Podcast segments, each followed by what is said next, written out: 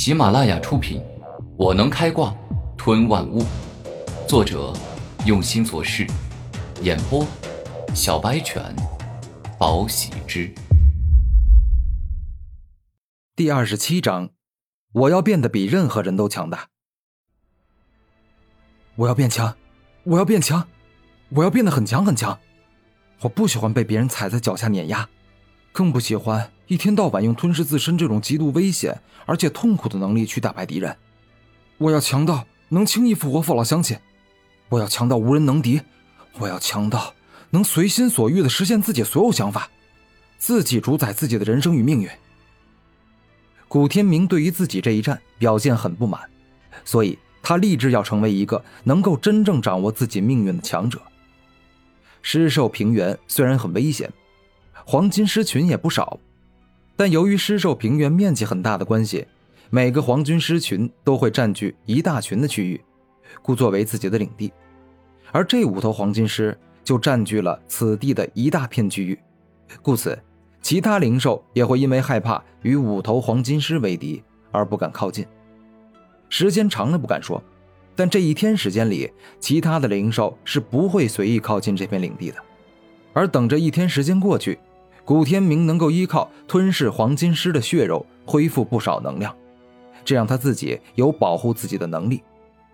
古天明对周小雪很关心，吞噬了一头黄金狮恢复了一些之后，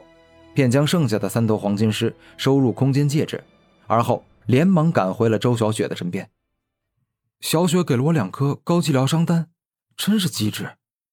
哪怕小雪昏迷我也能治疗她。不过现在小雪昏迷过去了，我可能只能稍微冒犯他一下，先替他嚼碎炼伤丹，然后再喂给他吧。古天明不是一个迂腐的正人君子，他深知救人一命胜造七级浮屠的重要性。下一秒，古天明将疗伤丹给嚼碎，与自身的口水相融合的情况下，化作了粥一般的半液体状态。而后他稍不迟疑地用双手轻轻地掰开了周小雪的嘴巴，然后低下头，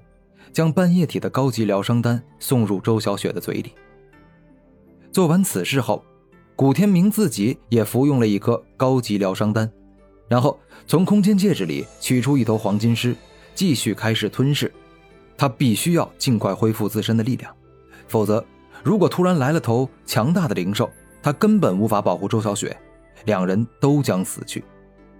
半个小时过后，周小雪缓缓地自昏迷中醒来，她其实伤得不重，使用暴风之盾抵挡了一下狂雷拳之后，脑袋虽然中招，感觉很疼，但是昏迷的主要原因是被电晕了。天明哥哥又救了我一次，他真的是对我太好了。一醒来，看见古天明在自己身旁，周小雪感觉非常的安心。使用凝灵打坐法，我不能给天明哥哥拖后腿，我也要赶快恢复力量。周小雪盘膝而坐，缓缓地吸收天地灵气，恢复自身的灵力。次日清晨，古天明与周小雪的身体都恢复了很多，两人商量了一下，还是决定不在狮兽平原多待，尽快赶往灵武学院。天明哥哥，把沈玉峰身上的宝物都拿过来吧，他身上应该有几件不错的宝贝。周小雪露出笑容，打败了沈雨峰这样的强敌，不拿点战利品那可有些亏呀、啊、嗯。古天明点头，于是走到沈雨峰的身前，一眼便看到了对方身上有一件白银软甲，之前就是依靠它才没有被烽火融合剂打成重伤，这已经破损了。古天明看到沈雨峰贴身穿的白银软甲已经出现破损，无法正常使用。算了吧，我也不太喜欢穿别人穿过的软甲，破了就破了吧。古天明摇头，然后转而拿走了沈雨峰的空间戒指。走吧，就让这坏事做尽的沈雨峰沦为灵兽的食物，落个尸骨无存的下场吧。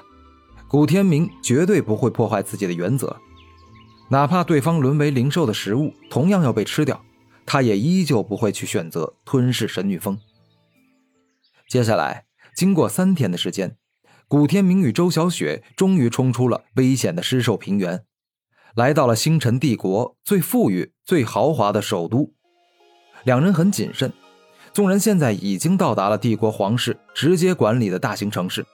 他们还是选择乔装打扮成了中年人，而后抄偏僻小路，以最快的速度赶往灵武学院。其实此刻古天明和周小雪可以说已经是非常安全了，因为没有人敢在皇帝的眼皮底下进行暗杀。不要说天杀阁，哪怕是比天杀阁势力还要强的杀手组织也不敢，因为星辰国的皇室拥有数位超凡境强者，而星辰帝国的皇帝那自然是星辰帝国的第一强者。首都的城市很大，古天明与周小雪奔波了半天时间才赶到灵武学院外，而两人刚到此地就发现了周王府三个修为高达灵池境的火骑兵，他们每一个人都身穿黄金铠甲，脚骑火焰兽，异常的强大，是周王精心培养的兵团。他们总共有上千人，一旦上阵杀敌，那就好像蛮象碾压一样，能将敌军杀得片甲不留。周小雪很开心，因为她知道这一定是为了寻找自己才特地派出，于是立马跟他们会合。而当会合之后，三个火骑兵连忙去汇报给周王与周王子。一个小时后，一个面容清秀、双目有神、浑身散发可怕气势的男人出现在了古天明与周小雪身前。他身穿黄金战甲，头戴紫金冠，犹如一尊武神，上可搏凤，下可战龙，而他正是五妖周玄通，星辰国年轻一辈中天赋最强的七人之首。哥，我终于又见到你了，我好几次都以为这辈子再也见不到你了。周小雪跑到周玄通身前，一把抱住他。小雪啊，你让哥哥怎么说你好？好端端的为什么离家出走？你知不知道我跟父王都快急死了？周玄通有些生气道。哥，我知道错了，我保证以后再也不会偷偷跑出去了。可是人家原本只是想要出去单独玩玩，但哪里想到天杀阁的杀手居然会来暗杀我。这一次若不是有天明哥哥在我身边数次保护了我，那我早就死了好几次了。周小雪说话间抓住古天明的手说道，岂有此理，天杀阁那群不自量力的家伙居然敢派出杀手杀我五妖周玄通的亲妹妹，真是自寻死路。从今往后，天杀阁将不复存在。当说此话时，一股凌厉之气放出，周玄通就宛如一头真龙，